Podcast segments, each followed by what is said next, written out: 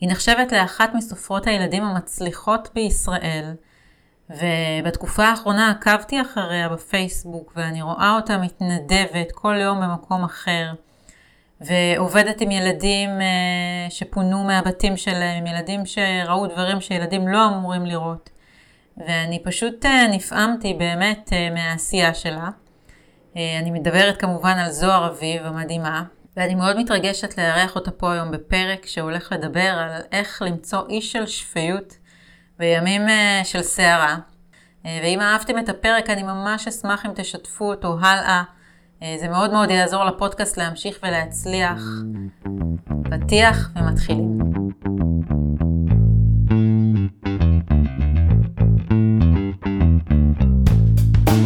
לחיות בתפקיד הראשי, הפודקאסט של יעלי קוגן. בוקר טוב יעלי, איזה כיף לי לשמוע אותך. כן, אני חשבתי עלייך הבוקר ואמרתי איזה, איזה כיף לי ש... שאנחנו מכירות, ואת יודעת, וכבר יש לנו ככה איזו היסטוריה ביחד. נכון. אה, שכתבתי את ההצגה מהספרים הנפלאים שלך, ואת יודעת, אני ככה גוללת בפייסבוק מה-7 באוקטובר, ומאוד קשה לראות דברים ש... שמרימים ושמעודדים, וכל פעם כשאני ככה נתקלת בפוסט שלך, אני ממש מתמלאה ב... בשמחה, כי אני חושבת שהעשייה שלך בתקופה הזאת היא פשוט מדהימה, ותכף אני אתן לך ככה לספר על זה, אבל אני דווקא רוצה להתחיל את הריאיון הזה באיזשהו שיר מקסים שאת uh, כתבת, ומשם אני רוצה להתחיל את השיחה, כי אני חושבת שהשיר הזה נוגע בהרבה מאוד uh, מהאנשים במדינה היום, והוא נקרא אי, אז אני אפתח ככה איתו. אולי תטוסי איתי לאי, אי של שקט, של ודאות, של אפשר, של שפיות זמנית. הנה הגענו לאי אפשר, אי שקט, אי ודאות, אי שפיות זמנית מתארכת. זה פשוט מקסים בעיניי, וזה כל כך כל כך מתחבר לי לתחושות האישיות שלי, אני אשאל אותך ואז אני אגיד ככה מה אני חושבת ולמה הפרסומים שלך כל כך ממלאים אותי בשמחה. איפה האיש שלך של השפיות? איפה את מוצאת אותו בימים האלה? קודם כל, את השיר הזה על האי כתבתי היום בבוקר, ודווקא בעיניי הוא פחות משמח, כי באמת אה, אני מרגישה שאנחנו באיזה אי שפיות זמנית מתארכת, באי אפשר, באי ודאות. וזה קורה בגלל שסיימתי לכתוב ספר, וכשאני לא כותבת, אני שוב קצת נוחתת לתוך המקומות האלה. בשבילי הכתיבה זה, זה האיש של השפיות, ומה שעשיתי מיד כשפרצה המלחמה, זה התחלתי להתנדב פה בבתי מלון, ליד הבית שלי, יש הרבה בתי מלון שמפונים הגיעו אליהם, וחשבתי לעשות לילדים ככה שעת סיפור, כי הרי יש לי 80 ספרים, יש לי מספיק מה לספר להם, הבעיה שכשהגעתי לשם אז שמתי לב שהילדים כל כך לא במצב של להקשיב, הם הרבה כן. יותר במצב של לספר, ומצאתי את עצמי יושבת מולם ומקשיבה לסיפורים שלהם, ופתאום הבנתי למה צריך להיות אשת מקצוע, כי הסיפורים שלהם כל כך חדרו לי ללב, שאחרי זה לא ישנתי בלילה והיה לי מאוד מאוד קשה להבין שפתאום ילדים תמימים אה, הגיעו למקומות כל כך כל כך אה, קשים. ומה שעשיתי זה פשוט אה, לקחתי את הילדים האלה שלוקחים את המצב ככה יותר באופטימיות, ומהסיפורים שלהם התחלתי לכתוב ספר שנקרא לו יחד ננצח, זה בסדרת יד הפלא, הוא יהיה מספר 15, ופשוט כתבתי על ילד מפונה שמגיע פה לכיתה בנתניה, את יודעת הם התחילו פה אה, בהתחלה להיות אה, בתי ספר וגם פתחו להם בית ספר ועכשיו הם כבר נוסעים בהסעות, אבל בהתחלה ממש אה, לקחו אותם לבתי ספר וכתבתי דווקא על הקשיי התאקלמות בבית ספר מנקודת מבט של ילד שהוא לא יותר מדי, כאילו בסדר, יש מלחמה, יש את האזעקות, יש את זה, אבל הילד יותר, שמתי לב שהילדים, נגיד ילדים שסיפרו לי את הסיפור שלהם, הם היו כאלה, את יודעת, קרה לי ככה וככה וככה וככה, ואז האמא באה ואומרת, ואבא שלו נפצע, את זה הוא סיפר לך, את זה שאבא שלו נפצע. אה, אז התנדבתי גם עם ילדים בגן ילדים שהם ילדים קטנים יותר, ואז אני משחקת אותה כאילו אני ילדה קטנה, ואני יחד איתם, ואני עושה קולות, והם נורא מתחברים לזה שאני קטנה, ושיחקנו עם הבובות, ואז אמרתי לה בואי נביא את הבובה לגן, והיא לקחה את הבובה ושמה אותה עם הבובות, אבל על הפנים, כאילו השכיבה אותה על הפנים. ואני אומרת לה, למה שמת את הבובה ככה? אז היא אומרת לי, כי הבובה לא רוצה לראות. אמרתי לה, למה היא לא רוצה לראות? היא אומרת, כי כואב לה בעיניים. אז שאלתי אותה, מה, היא פוחדת? אז היא אמרה לי, כן. וזהו, משם לא המשכתי, כן, לא רציתי להיכנס, אבל, אבל ראיתי כמה ילדים מוציאים את הכאבים שלהם בדרכים מאוד מאוד יצירתיות ואחרות, וגם שמתי לב שהם מאוד מאוד בכאן ועכשיו, זאת אומרת, הם כן מנסים לצאת מהמצב על ידי זה שכמו שאנחנו אה, עושים כל הזמן את ה-being, אה, נכון? את ה-mindfulness, כן. אז הם כבר שם, הם כבר שם, והם אה, הם ממש מלמדים אותי איך להתמודד עם המצבים של כאן ועכשיו, כרגע משעמם לי פה, כרגע אני רוצה מישהו לשחק איתו, כרגע אני רוצה להיות בזה, לא כל כך חושבים על, ה, על הגדול, על המלחמה, על מה יהיה על זה, אלא איך אני מסתדר עכשיו. וכתבתי זה סדר. מדהים מה שאת אומרת, כי זה בדיוק מה שאנחנו מנסים כל הזמן ללמוד. בדיוק. ו- ואני רוצה שנייה לחזור איתך אחורה, אני חושבת שמה שאותי ממלא בשמחה, אני רוצה להגדיר את זה, ולמה בעיניי השיר הזה הוא כן שמח, אמ, אני חושבת שאת מביאה איתך משהו שבעיניי הוא, הוא ריפוי כל כך גדול, ועצם זה שאת מצליחה להפוך את הכאב למילים, כי השיר הזה כל כך כל כך נגע בי, עצם העשייה וההפיכה של המצב ממצב כואב למצב של יצירה, אותי זה ממש משמח, גם אם הנושא של השיר הוא, הוא עצוב. זה היופי של האומנות. נכון. ואני חושבת שמה שכל כך מדהים בעשייה שלך, ואת יודעת, ואני כבר מכירה אותך, כי קראתי את כל הספרים כשעשיתי את התחקיר, לא את, לא את כולם, אבל קראתי הרבה, לפחות 20, וככה צללתי, אני יודעת, דרך הסיפורים אני לומדת להכיר אותך, אני חושבת שמה שכל כך מקסים אצלך, ובעיניי זה הסוד שלא סתם שאת נחשבת היום לסופרת הכי אהובה על ילדים, זה שאת מצליחה לראות את העולם דרך העיניים שלהם. Mm-hmm. ואז זהו, יש שם חיבור שאי אפשר להתיר אותו, וכל הפוסטים שאת מעלה והסיפור הזה שסיפרת עכשיו, זה כל כך משמח אותי, כי אני ממש מרגישה ש... את יודעת, כולנו, לא רק ילדים, בתחושה שאין מבוגר אחראי. מ-7 באוקטובר יש איזושהי תחושה של בדידות, שעזבו אותנו, זנחו אותנו. לא נכנסת עכשיו אם זה נכון או לא נכון, אבל לי בתחושה, בסיפורים שאת מעלה, פתאום אני ממש חוויתי את זה שנתת להם מקום של מבוגר אחראי שרואה אותם, שמרגיש אותם, נכון. שמתחבר אליהם. ממש. ואני רוצה לשאול אותך עוד לפני, איך זה מאוד מטלטל להגיע למקום כזה ולפגוש ילדים שעברו כאלה זוועות, וממש קודם כל, לפני הכל, מאיפה את מוצאת את הכוחות באמת להיות הדמות הזו, העוטפת, המכילה, שמצליחה לעזור להם אפילו אם הם כרגע לא פנויים רגשית להקשיב, אבל לבטא את עצמם. זאת אומרת, הגעת לשם וידעת שיהיה לך כוחות, או שפתאום נגיד היו נקודות שהיה לך קשה לעצור את הדמעות והרגשת ש... איך עושים את זה? אז אה, קודם כל, הרי אה, אני עם ילדים כבר 25 אה, שנה, ואני כל הזמן עושה הרצאות על למצוא את הגיבור שבי, ואני גם לומדת המון, כל הזמן את יודעת NLP וחינוך וכל הדברים האלה שאני לומדת במשך השנים, עושה המון קורסים, אבל הילדים כל הזמן מאמתים לי את מה שאני לומדת, כי הם בעצמם עושים את ה...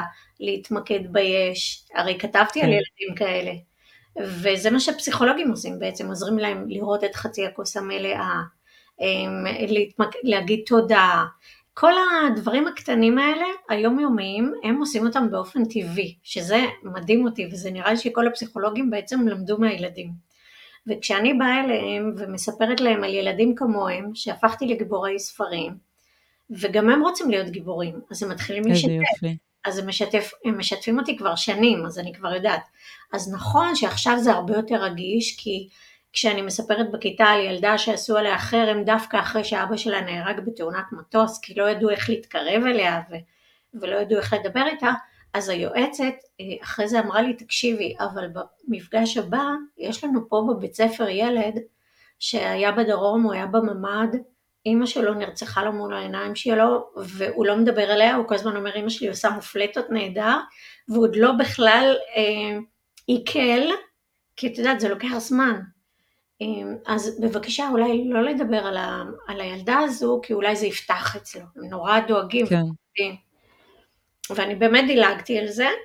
אה, אבל כן דיברתי על כל השאר, על, על הילדים שהפכו גיבורים בספרים ובעצם איך הם עשו את זה. וזה נותן המון כוח לילדים אחרי זה לגשת אליי, הם נעמדים בתור וכל אחד מספר את הסיפור שלו ואני נותנת לו הקדשה הופכת, אה, אני הופכת לגיבורי ספרים. וגם בספר הזה יחד ננצח, כשדיברתי עליו, אז הילדים כל כך התחברו לכותרת הזו, יחד ננצח, כולם הרימו יד, כן זה, זה השם המנצח וראיתי כמה הם גם באמת, כמו שאמרת, הם מחפשים את המבוגר האחראי, שייתן להם את התקווה וייתן להם את היחד ואת הננצח. ש- שהם יהיו פשוט... זה הרבה מעבר, ל, ל, ל, לדעתי, למה ש, שאת נותנת להם, הוא כל כך עוצמתי, כי אני אשלח לך, את יודעת, פרק נפלא שהקלטתי עם, עם, עם אה, דוקטור תמר קטקו, על, אה, על השואה, ועל בעצם איך... אה, ניתן לספר את הסיפור של הניצולי שואה אחרת, ולהפוך אותם לגיבורים ולא לקורבנות. Mm-hmm. זה פרק מפעים. ופתאום כשאת מדברת, אני ממש מבינה איזה מתנה עצומה את נותנת לילדים האלה, בזה שאת מאפשרת עליהם רגע לצאת מתוך המצב ולהתבונן על עצמם בתור גיבורים mm-hmm. של סיפור. וכשאתה גיבור, אז יש לך כוח. כשאתה גיבור, יש לך עוצמות. כשאתה גיבור, אתה יכול להתמודד. וזה פשוט... אה, כן, את יודעת, אני מכירה אותך כל כך הרבה זמן, ואני יודעת כמה מתנות את נותנת לילדים, אבל עכשיו זה, זה כל כך עצום, וזה כל כך גדול, וזה... אני ממש עם צמרמורות, את מדברת ואני כולי עם צמרמורות. כן. אמ, האם את מרגישה שאת מקבלת את הכוח מהם בחזרה? בהחלט, וואו, ממש. אני, כשאני הולכת, לה, כשאני כותבת להם ואני בתוך הדמות של הגיבור, אני ממש מרגישה טוב ואני פורחת. כשאני הולכת להרצאות, אני מקבלת מהם כל כך הרבה כוחות. כשאני רואה ששמחת החיים לא פוסקת, שהם עדיין נתונים בכל מיני בעיות חברתיות רגילות של ילדים. כן. אין דבר, זה לא אומר, יש מלחמה אז החיים נפסקים, אין דבר כזה. הכל ממשיך כרגיל. מתעסקים בזה. עכשיו יש לי גם את הקבוצת מעריצים, קראתי לה מועדון מעריצים, אבל זה קבוצה של ילדים ש... שקראו את כל הספרים שלי והם בעצם עוזרים לי בכל התהליך של ההוצאה לאור. אה, קבוצה מדהימה שאני מראה להם כל איור שהמאייר מצייר ואז הם אה, אומרים לי מה לתקן, הם אומרים לי איך מדברים היום כי הרי השפה העברית כל הזמן משתנה. מדהים. אז איך אתם אומרים כשאתם מסתכלים על מישהו ונראה לכם שהוא יצא מדעתו, מה אתם אומרים? אה, אז אחת אומרת בספרים תמיד כתוב נפל מהירח. אמרתי לה לא אל תגידי מה כתוב בספרים, תגידי לי איך אתם אומרים, אז ילד אחד אמר, אה, הוא נראה כאילו התחרפן, נראה כאילו זה. ואז אני משתמשת באמת במילים ש, שלהם, אני משתדלת כמובן שזה יהיו אה, מילים שלא אחר כך יגידו, רגע זה שייך לתקופה הזו וזהו, את יודעת, שזה לא יהיה סלנגי מדי. כן. אמ, אבל כן אני מנסה להתקרב אליהם והם נותנים לי המון כוח בזה שגם הם פנויים אליי ומדברים וכשהם אומרים לי יו אני גר באשקלון היו עכשיו אזעקות אני גר בזה היו אזעקות ואני מחזקת אותם בחזרה זה רק אזעקה אה, בשביל שטיל ייפול אליכם זה כמו לזכות בלוטו אז זה בסדר תיכנסו תיזהרו אבל אל תפחדו כל כך זה בסדר אז, אז אנחנו מחזקים אחד את השני בעצם הם מחזקים אותי בזה שהם באמת, הייתה אזעקה, נכנסו, יצאו והם ממשיכים לדבר רגיל. ואני רואה שזה בסדר, ושהם חזקים. ובואי תספרי על הספר, על ביחד ננצח. עכשיו, הספר מדבר על אה, ניתאי שהוא מפונה מהדרום, והוא מגיע לכיתה של רן השמנמן. רן השמנמן זה ילד שתמיד מנסה לעזור לאחר, את מכירה אותו? כן. יד פלא, איתה הוא מנסה לעזור לזולת, יש לו לב ממש ממש טוב. אה, רן השמנמן בספר הזה בעצם משכפל את עצמו. אה, הוא משכפל את עצמו ואז יוצא ממנו רן אחד מאוד חרדתי שפוחד מאזעקות ומסתתר ולא רוצה לצאת מהחדר ויש את רן שפתאום הוא נורא אמיץ בלי החרדות. הרי חרדות זה משהו טבעי, הישרדותי וכשאין לו את, האומץ, את החרדות הוא יותר מדי אמיץ, והוא עושה דברים והוא מסתבך, הוא מסתבך עם ניתאי שהגיע, והוא מסתבך עם כל מה שקורה. אה, הוא בעצם שכפל את עצמו בשביל שהשכפול שלו יעזור לו, כי אבא שלו עכשיו בבית חולים עם אח שלו ואימא שלו, והוא צריך עזרה, והוא אמר הנה אם יהיה לי שכפול אז הוא ילך לחנות בינתיים ואני אלך לבית ספר וכך, אבל השכפול שלו לא רוצה, לא רוצה לצאת מהחדר. ומסתבר שבסוף בסוף התהליך, אה, רק ביחד ננצח, זה, זה רק יחד, גם אני עם עצמי, זאת אומרת, האמיץ שבי יחד עם הפחדן שלי צריכים להיות ביחד, כי אחרת אני עושה שטויות מרוב שאני אמיץ ובלי פחדים, וגם אם אני רק עם פחדים ובלי אומץ, אז גם אני לא יכול לעשות כלום. אז היחד זה גם אני עם עצמי, זה גם הוא וניתאי, שבסוף הם מתאחדים נגד הילד הרע באמת, הבריון האמיתי שגם הוא מגיע אה, מהדרום כן. לתוך ה... אה, כאן למרכז וממשיך לאיים על ניתאי, ויחד זה גם הוא ואח שלו, אה, רן השמנמן ואח שלו, שגם אותו הוא שכפל, ו- ואח אחד יצא נורא חמוד וכיפי, ואח השני נורא מציק. וכשהוא איחד אותם, אז זה שוב האח המציק, אבל הוא רואה שרק עם האח הזה הוא יכול, ועדיף אח כזה מאשר בכלל לא. והיחד הזה בכל המעגלים, יחד משפחתי, יחד עם, ה, אה, עם עצמי, ויחד כולנו נגד האויב בחוץ, אנחנו יכולים כן. לנצח. ואיפה מצאת את האופטימיות של המסר של הספר? כי את יודעת, זה לא שאנחנו כתבת אותו בדיעבד כשהלחימה הסתיימה, גם את ואני וכולנו עדיין בתוך שלב שעוד קשה להסתכל אחורה. אז צריך באמת, אני חושבת, עוגן נפשי מאוד מאוד חזק לשמור על האופטימיות. ואני יודעת, כי אני מכירה אותך שזה משהו שהוא מאוד מאפיין אותך, אבל בתקופה כזאת זה קשה, בטח לבטח כשאת מתנדבת כל כך הרבה, וסיפרת פה על קצה המזלג, אני בטוחה שיש המון סיפורים שטלטלו אותך. איפה הצלחת לשמור על האי הזה של השפיות שאת כותבת עליו בשיר? אז בדיוק כשאני, אמ, כמו שאת אמרת, שבאומנות יש המון כוח והמון עוצמה. בכתיבה, בקריאה, אה, מספיק שהם אה, קוראים ועוברים רגע לעולם אחר, זה כבר עושה את שלו. דבר נוסף שעשיתי זה לקחתי מהספר משפטי מפתח כאלה ועשיתי מזה. משחק, משחק קלפים וכשאני הולכת להרצאות אני אומרת לילד להוציא קלף וכבר מה, מהניסיון שלי אני יודעת שאין דבר כזה שמישהו מוציא קלף שהוא לא בדיוק מתאים לו במקום הנכון בזמן הנכון והוא מוציא קלף ואני אומרת לו איך אתה מתחבר לקלף הזה ואז הוא מספר לי משהו מעצמו, מהכוחות מה, שלו אה, כל הקלפים הם קלפים של רגשות, של רן השמנמן בספר, ואז בעצם הוא מתחבר אליו. ואז הוא מקבל כן. את הכוחות שלו. אה, אז נכון, צריך גם לקרוא, גם לעשות את העבודה הנוספת של, אה, של הקלפים, גם לראות שיצירתיות זה משהו, אבל כל אחד בוחר את היצירתיות שלו, כל אחד מה שעוזר לו.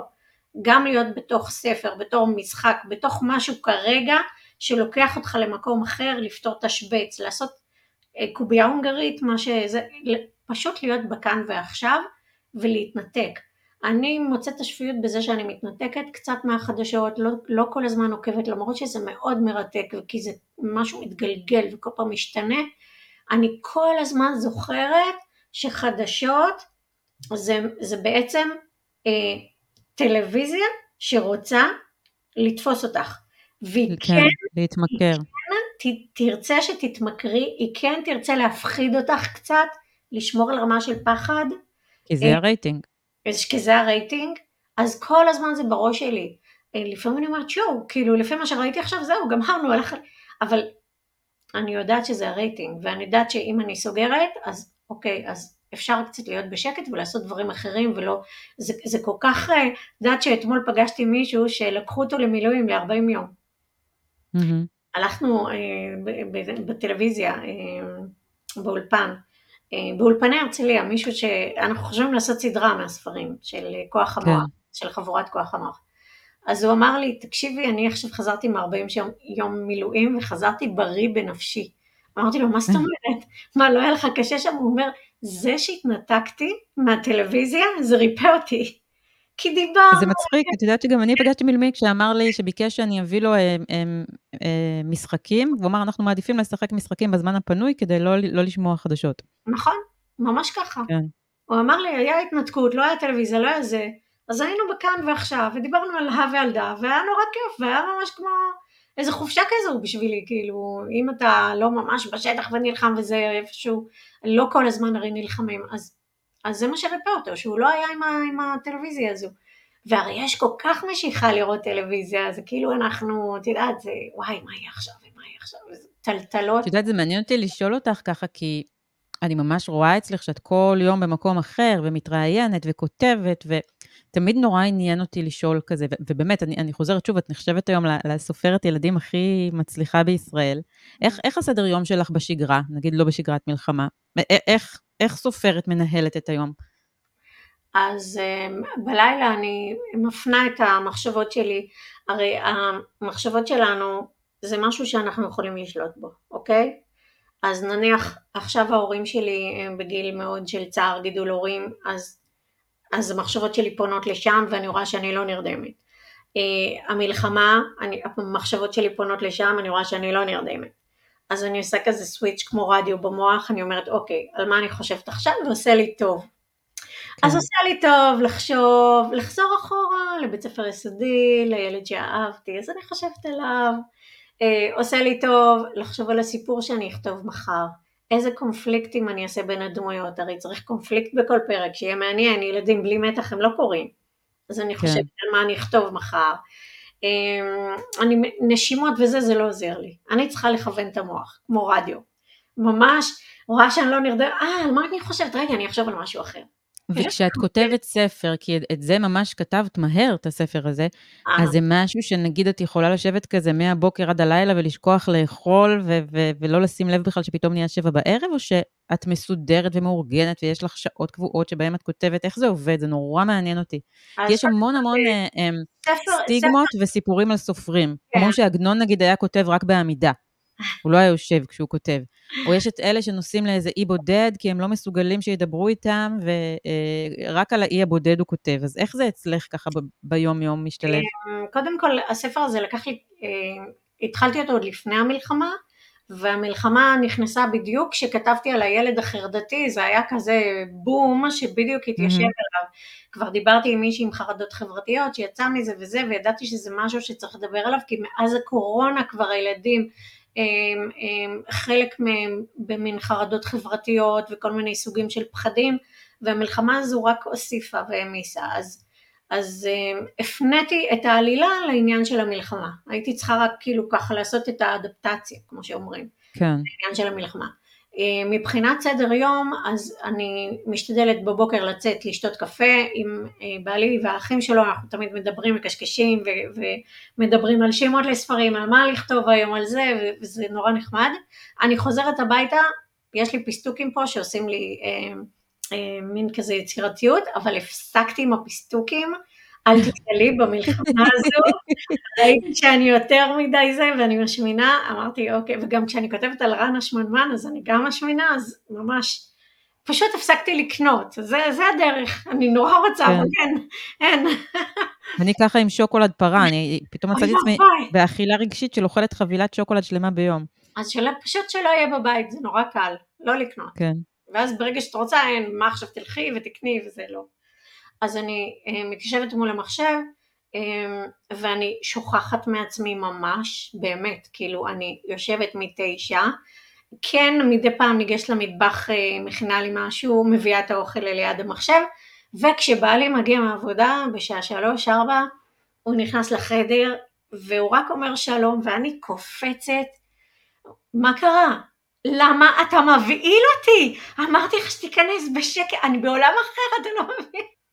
אני רוצה לשאול אותך, כי את יודעת, אני כבר מדמיינת, אנחנו שתי, זו שיחה הזויה של שתי כאלה שחיות בספירה אחרת. סליחה. אני כבר קפצתי 20 שנה קדימה, ואני רואה איזה ילד שפגשת אותו אה, באיזושהי, אה, אה, באיזשהו מלון, אחרי שהוא היה מפונה, פוגש אותך ברחוב, את יודעת, את כבר מבוגרת עוד 20 שנה, והוא בא ומחבק אותך ואומר לך, זוהר, אני, אני חייב להגיד לך תודה על משהו שאמרת, בזכותך מצאתי את הגיבור שבתוכי.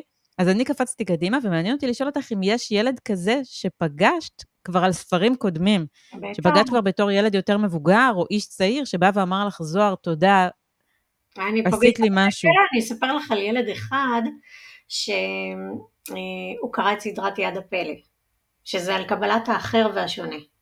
והוא כתב לי, זוהר, אני בן 16, ואם את זוכרת, כשהייתי בן 12-13 התכתבתי איתך, ואת שלחת לי גלויה, והוא מראה לי את הגלויה, הוא כזה צילם לי בוואטסאפ וזה, והוא אומר לי, תראי מה כתבת לי, ש, שכל אחד הוא זה, כי אני תמיד הרגשתי מוזר, ות, ותדעי לך שבזכותך, אני, היה לי האומץ להגיד להורים שלי שאני רוצה לצאת מהארון.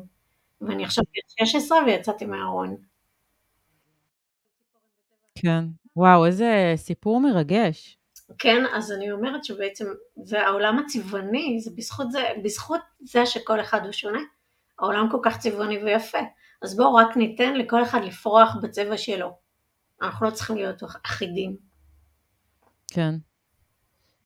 את יודעת, זה מעניין אותי לשאול אם את כילדה הרגשת, אה, כי את כל כך עמוקה וכל כך רואה ילדים בכל ה... לא משנה איזה ספר קראתי שלך, הרגשתי שאני יכולה להזדהות עם הגיבורים, וזה מאוד מעניין אותי לשאול אותך, כי את יודעת, אני רואה את זה מה, מהכובע שלי כבמאי תיאטרון, אם אני צריכה עכשיו לעבוד עם אה, נער או נערה על איזשהו תפקיד, אז הוא תמיד צריך למצוא משהו בתוכו כדי שהוא יוכל להזדהות עם התפקיד.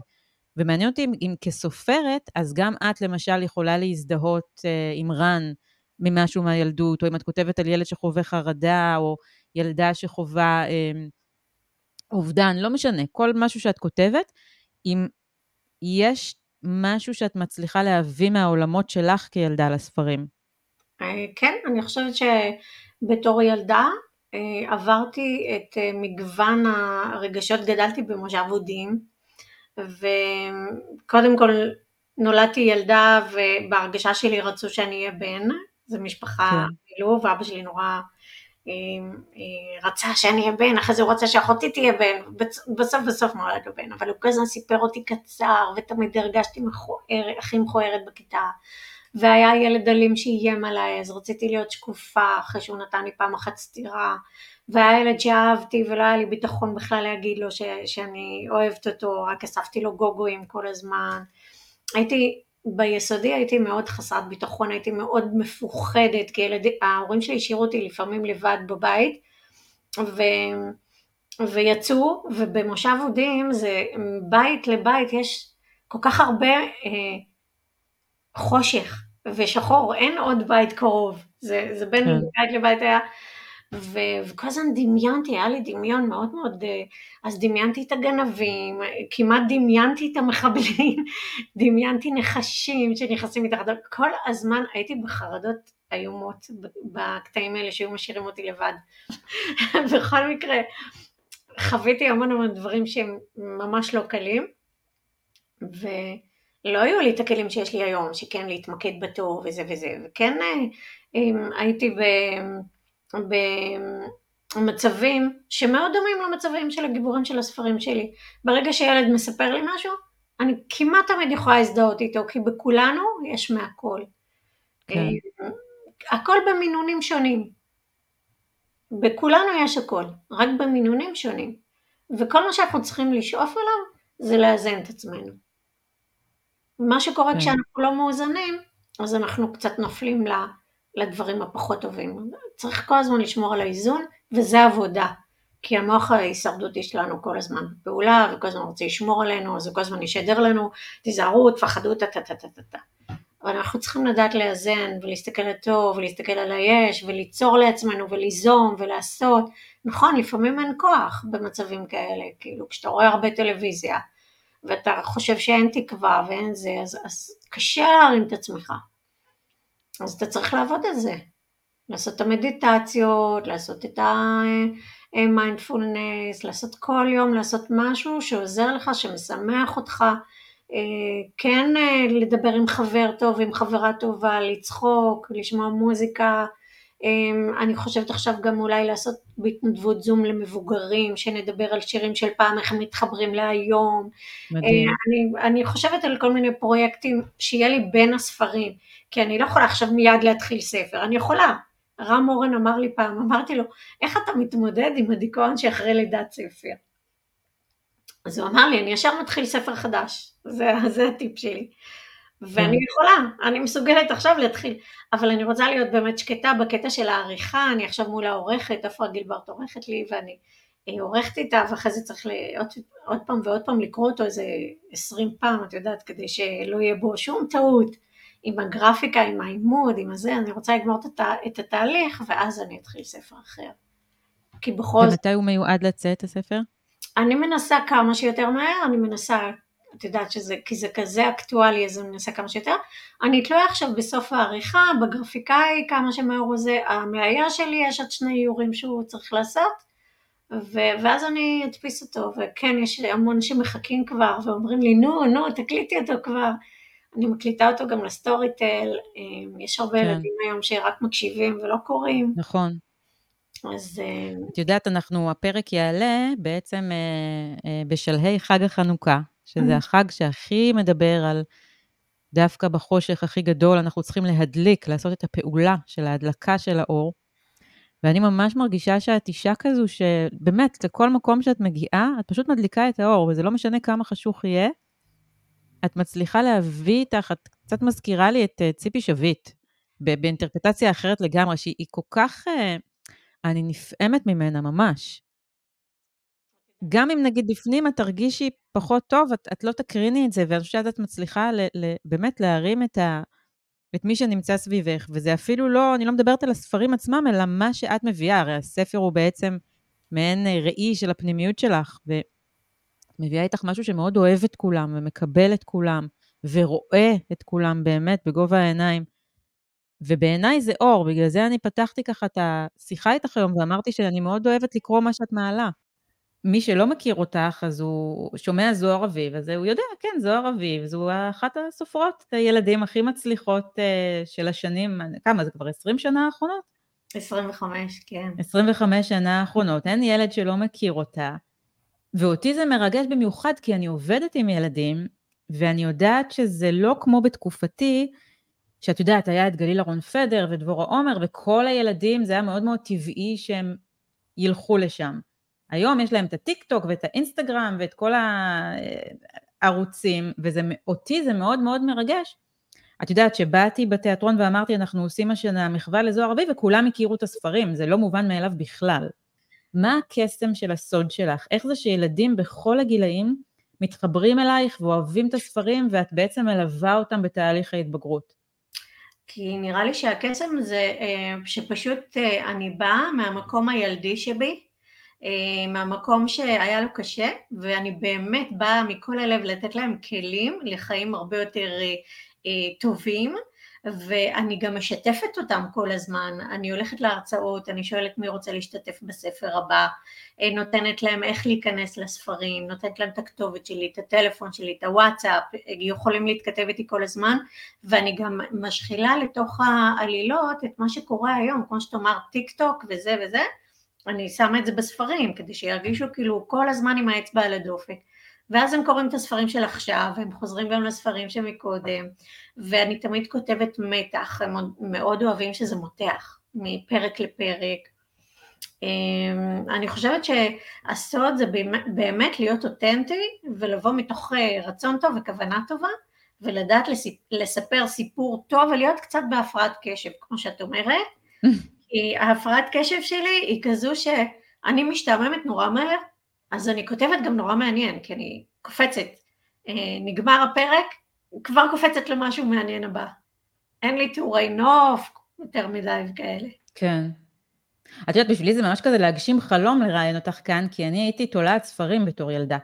אני הייתי קוראת שניים עד שלושה ספרים ביום, לא הייתי ישנה, אמיתי. אני מדברת לך מכיתה ד' ככה, ממש עד גיל מאוד מאוד מאוחר. עד היום אני תולעת ספרים, אבל בתור ילדה זה היה ממש העולם שלי שאני בורחת אליו, ובתור מישהי שאת יודעת, יש לה כוח כזה עצום, אני ממש הרגשתי שהספרים שלך הם כבר מעבר לספר מתח מעניין, בגלל זה גם בחרתי לפני שנתיים לעשות את הערב הזה של המחווה, כי חקרנו ספרים שלך בתיאטרון, יש בהם משהו מאוד תרפויטי, מאוד uh, שמפגיש, לי זה נורא מזכיר את הכתיבה שהייתה לגליל אהרון פדר, שכשהייתי קוראת את אל עצמי, או את uh, סיפורה של בתיה, אז הייתי מוצאת את הרגעים שאני בודדה ושלי קשה, ואני ממש מרגישה שכשילד מסיים איזושהי סדרת ספרים שלך, או אפילו ספר אחד שלך, זה תמיד פוגש אותו באיזשהו מקום, גם אם אין לו כוחות על וגם אם הוא לא הילד ה... אה, לא יודעת, אה, מוחרם של הכיתה, זה תמיד פוגש באיזושהי נקודה מאוד מאוד אישית, ואני רוצה לשאול אותך אם זה משהו שאת כיווננת אליו מההתחלה, או שהוא פשוט נבע ממך. אה, בהתחלה לא כיווננתי לזה. בהתחלה באמת כתבתי רק תעלומות בכיתה, אבל תראי, איך שהתחלתי זה כבר אומר, כי אני התחלתי כשהייתי בת 24, ואחרי שהתחתנתי, ונולדו לי ילדים, בעלי אמר לי, זוהר, תישארי בבית עם הילדים, את לא חייבת לעבוד. ובמקום שאני אקח את זה למקום טוב, לקחתי את זה למקום מאוד קשה, כי אני באה מבית במושב אודים, ששם ההורים שלי עבדו קשה לפרנסת הבית ביחד במשק החקלאי, ואני חשבתי שאני צריכה להיות מועילה, כי אחרת מה אני שווה, וזה לא מספיק רק לגדל ילדים, אני רוצה גם להביא הכנסה. ובגלל שהייתי ככה באיזשהו משבר, אז, ולא ידעתי עוד שאני יכולה לכתוב ספרים, דווקא הייתי מורה לדרמה בבתי ספר, למדתי תיאטרון וזה וזה, אבל אה, מרוב שהייתי ככה באיזה דאון, אה, התחלתי לכתוב, אה, כתבתי לראש אחד, כאילו אני זבולון המכוער, ילד בן 16, שלא יוצא מהבית, אף אחד לא רואה אותו, מחפש עבודה, אף אחד לא מקבל אותו, אפילו בקולנוע אמרו לו, אתה יכול לעבוד, אבל כשידליקו את האורות, אתה, אתה, שלא יראו אותך, שלא... ושלחתי את זה לבונה תירוש, העורך של ראש אחד, והוא התקשר אליי, והוא אומר לי, מי זה זבולון? ואמרתי לו, זה, זה אני, זה לא זבולון. ואז הוא אומר לי, בואי תכתבי אצלנו. ושנתיים היה זבולון המכוער בעיתון, עם כל הדייטים שלו וכל הזה, ובנות התחילו לשלוח מכתבים. זבולון, אנחנו אוהבות אותך, זה לא משנה איך אתה נראה. אתה כזה חמוד, את, את לא מבינה איך הן העצימו אותי. ואז הבנתי שיש איזה זבולון מכוער בתוכי, ושברגע שאני כותבת אותו ו, ומזדהים ומעצים, אפשר להעצים, זה דו-כיווני. גם כן. כשאני עכשיו לוקחת ילד עם הפרעת קשב, עם אוטיזם, עם זה, וכותבת עליו, אני גם מעצימה אותו, וגם מעצימה את כל אלה שבכיתה שלו, שהם נכון. מבינים מה זה אוטיסט, או מבינים מה זה הפרעת קשב, ומתחילים לקבל אותו, וילדים כותבים לי, הם כותבים לי, זוהר, בזכותך אני מבין איך להשיג חברים, שצריך לעזור אחד לשני, שצריך אה, ממש ילדים מבינים מה צריכים לעשות אה, כדי להיות מקובלים, כדי להיות אה, אה, חסונים נפשית. עכשיו, כמובן שאני לוקחת אחריות, ואני כל הזמן לומדת, עד לשבע כן. שנים למדתי, אז אני כל הזמן לומדת כדי באמת להיות על הכלים העכשוויים. נכון. אני חושבת שמה שכל כך מקסים בזה שאני מקשיבה לך ואני ממש כזה נפעמת, כי אני עשיתי תואר שני בשינוי חברתי דרך אומנות, ואני ממש מרגישה שאת את אומנית בנשמתך, זה אומר שאת למדת לקחת את המקום הכואב ולהפוך אותו ליופי. אני תמיד אומרת שהאומנות הופכת את הכאבים שלנו ליופי ולקסם, וזה נורא מרגש אותי ככה לדבר איתך ולהרגיש שאת... אה, כי, כי אני לא יודעת עד כמה, אני מניחה שאת יודעת, אבל, אבל העוצמות של מה שזה עושה לאותו ילד שיושב בבית והיה לו יום רע בבית ספר, לא יודעת, המורה ירדה עליו, והילדה לא התייחסה, ופתאום הוא פוגש את עצמו פוגש את זוהר הילדה ש, שאהבה את הילד ונוצר איזה ריפוי שהוא לא רק שלו, הוא גם שלך, את מבינה מה אני אומרת? זה מעגל. נכון. כאילו כמו נכון, שהילדים ממלאים אותך במפגשים ביניכם, או במכתב כן. שאת מקבלת מאוד מאוד מרגש, ככה בעצם יש פה ריפוי שהוא בין דורי. וזה לוקח את הרמה של היצירה שלך לרמה הרבה יותר גבוהה ובעיניי אפילו רוחנית. כן, הרוחניות זה משהו שמאוד עוזר, ואפרופו לימודי אומנות, כל הכבוד לך שעשית, וזה עניין אותי. והלכתי פה, ל... אני זוכרת שהיה לזלי קולג' ואחרי זה כן, קראו להם... כן, שם אני למדתי. ורציתי ללמוד, וכשנכנסתי ל... לראש הפקולטה, היא אמרה לי, אמ, תקשיבי, אני לא יודעת, כמו שאני רואה אותך, את יכולה ללמד פה, את בטוחה שאת רוצה ללמוד פה עם כל מה שעשית וכל ה... אז באמת אה, למדתי ככה איזה קורס קיץ ארוך עם כל ה... ללמוד המון פסיכולוגיה בקורס קיץ, וראיתי שאף mm-hmm. פסיכולוג לא יודע הכל עד הסוף בסוף, כל אחד עם הדעה שלו, וכל אחד אה, פרויד וזה וזה וזה, והבנתי שאוקיי, אני באמת אמשיך אה, ללמוד מהילדים, ומהילדים, אני כשאני מראיינת ילד לקראת לשים אותו גיבור של ספר, כי אני לוקחת הרי ילדים ועושה מהם גיבורים, וככה אני משנה להם את הנרטיב. נגיד לקחתי ילד ממושב אודים שנפצע בתאונה והרגל שלו נקטעה. ואני אמרתי, אלוהים ישמור, אבל איך אני אכתוב על דבר כזה, ואף אחד לא ירצה לקרוא, ואימא שלי אמרה לי, השתגעת, ו... וכולם סביבי, והוא כל הזמן חיכה, כי הבטחתי לו, והוא אמר, נו, את כותבת, נו, את כותבת, נו, עשיתי כבר שני ניתוחים, נו. ואני התבאשתי להגיד לו שאני לא מצליחה, ואז הוא אמר לי, זוהר, נראה לי שאת לא רואה את התאונה כמו שאני רואה, הוא היה בן 12 וחצי. Mm-hmm. אומרת לו, איך אתה רואה את התאונה? הוא אומר, זוהר, אני, אני קורא לתאונה הזאת נס. אומרת לו, איך נס? הוא אומר, אני לא יודעת, כשאני עמדתי על המדרכה עם הקורקינט, חיכיתי שאמא שלי תרד מהמשרד בתל אביב. ומכונית עלתה על המדרכה והתקרבה אליי, את לא מבינה מה קרה, הקורקינט שלי קפץ, כאילו מישהו משך אותי מהשמיים. אמרתי לו, מה זאת אומרת מישהו משך אותך? אומר, לא יודע, אולי סבא שלי זכרונה, אין לי מושג, אבל אני קפצתי, ואז המכונית פגעה לי רק ברגל. תארי לך, לא, זה לא היה קופץ, אז, אז אני לא הייתי חי עכשיו. מדהים. אני כל כך שמח שניצלתי, שאני חוגג מעכשיו פעמיים יום הולדת. פעם ביום שנולדתי, פעם ביום של התאונה, כי אני נולדתי מחדש. תארי לך איך הוא לוקח את זה ותופס את זה. וכמובן שהכנסתי אותו לספר, ואת הסיפור שלו שהוא די רוחני לתוך הספר, ולמדתי גם איך להסתכל על חצי הכוס המלאה ממנו. והיום הילד הזה בן 23, הוא גולש עם הרגל התותבת, הוא עשה את הטיול. הגדול, הוא היה בצבא מצטיין נשיא, זה פשוט אה, ילדים שאני רואה בהם את הניצוץ הזה, את האור הזה, את העניין הרוחני הזה שמגדיל אותם, את הנפש שלהם, ואיך הם מתגברים ויוצאים באמת מכל בור גיבור, כמו שאני אומרת בהרצאות. את יודעת, זה מדהים, כי זה מאוד מאוד מתחבר לגישה של כל הפודקאסט שלי, של מה זה אומר לחיות בתפקיד הראשי ולכתוב את הסיפור של החיים שלך. זו דוגמה מצוינת, ואני רוצה רגע להתעכב עליה. כי אותו מקרה שקרה לסער, ילד אחר, עם אישיות אחרת, היה יכול לקחת למקום של הלכו לי החיים, להיכנס לדיכאון קליני מאוד מאוד עמוק. זה רק מראה שכן, אין לנו שליטה תמיד על מה שקורה, אבל כן יש לנו שליטה לאיך להגיב למה שקורה, והבחירה היא תמיד שלנו. בדיוק. האם אני לוקח את זה למקום ש, שמפיל אותי, או האם אני לוקח את זה למקום שמעצים אותי ובאמת מתייחס לזה כמו זה שקרה לי נס, אני, אני חי.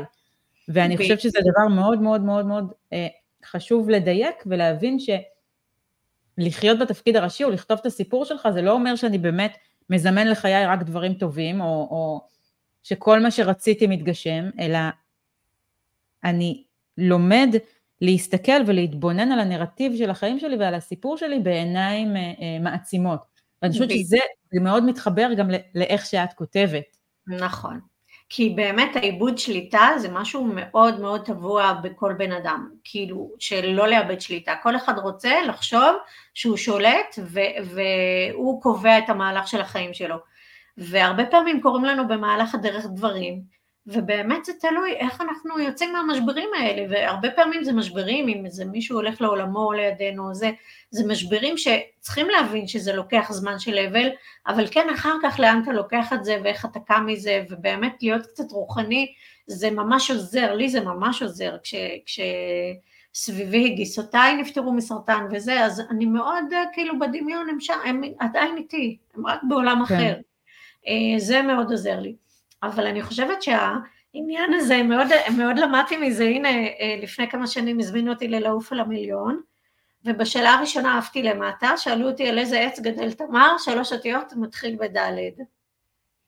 והיה לי בלקאוט, למרות שההורים שלי גרים במושב אבודים ברחוב הדקל, ויש להם דקל בחצר, ויש להם תמרים שהם רבים אם לקטוף אותם או לא, ו, ופשוט עפתי למטה מול כל פני האומה בשאלה הראשונה, אחרי שאמרתי שאני סופרת והכל, ואני הולכת פה בנתניה, ואיזה איש אחד מסתכל עליי וצועק לי, דקל, דקל. אמרתי, אוי ואבוי, לאן הגעתי? ואז מה עשיתי? א', הוצאתי ספר, יהלומים באקווריום, שזה על עניין בלקאוט. שילדים כן. יבינו שבלקאוט זה לא מה שאתה טיפש, זה קורה שמחשיך המוח מרוב התרגשות. כן. ודבר שני, הלכתי לאלבית ממרכז העיר ואמרתי לה בואי נעשה משהו עם הספר הזה כי זה גם מתרחש בתאילנד וזו תפאורה נורא יפה ונשים קטע מהספר ולקחה את הרעיון ובכיכר ציון יש פסל מאוד יפה עם קטע מהספר וקטע שאני מקריאה חלק מהספר שלוחצים שם על הפסל, חן וינקלר בנה אותו ואני אומרת וואו אם לא הייתי נופלת לבור העמוק הזה אז לא היה פה פסל ולא היה פה ספר מדהים. בשביל ילדים, כי אני חושבת שכמה שיותר עמוק אתה נופל לבור, שם המקפצה היא יותר גדולה. אם זה בור קטן, המקפצה קטנה, אבל אם זה בור גדול, ותלוי גם איך אתה לוקח את הבור הזה, כי התחילו להגיד לי ברחוב וזה, כאילו בהתחלה ניסיתי להתעלם, לא נורא קורה, אבל התחילו להגיד לי, אה, ראינו אותך, ראינו אותך. אמרתי, אני חייבת לעשות מזה משהו שאני אזכר במשהו טוב, ולא רק בדבר הרע. את יודעת, את מדברת ואני כל הזמן אומרת, איזה מזל, איזה מזל, כי לא כל אחד זוכה לעשות את זה, שהלכת עם הלב שלך ועם הקול הפנימי שלך, כי אני יודעת על המון אנשים שרוצים לכתוב, אה, ויש מין כזה, את יודעת, מה שחינכו אותנו, שאין בזה כסף, ולכת תלמד משהו רציני. איזה מזל שהלכת עם ה passion שלך, כי, כי זה מזל של כולנו, את יודעת, לא רק שלך, כן, זה כבר לא כן. רק... אני, אני טוענת, יש לי פה הרבה פרקים שמדברים על זה, שהקול הפנימי שלנו והכישרון והרצון הפנימי זה משהו שקיבלנו במתנה מאיזושהי ישות, חלק קוראים לזה אלוהים, חלק קוראים לזה היקום.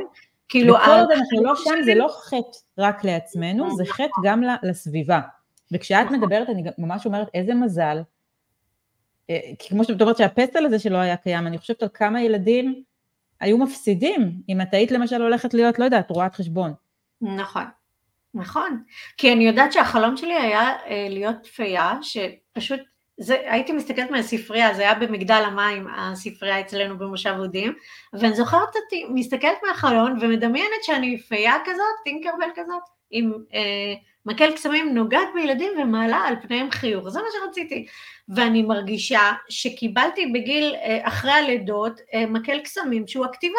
ממש, אני, זה כמו תרופה בשבילי, זה כאילו לחיות את החיים ש, שאני צריכה, את, זה כמו לתת ערך, זה להיות מועילה, זה, זה כמו מקל קסמים, באמת כמו תרופה שקיבלתי, שמרפאה גם אותי וגם את האחרים.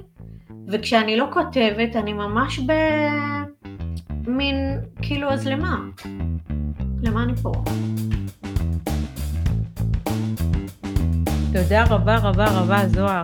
תודה, יעלי, בהצלחה, ותמשיכי עם הכישרון שלך לעשות כאלה דברים יפים. תודה. אמן, אמן, אמן.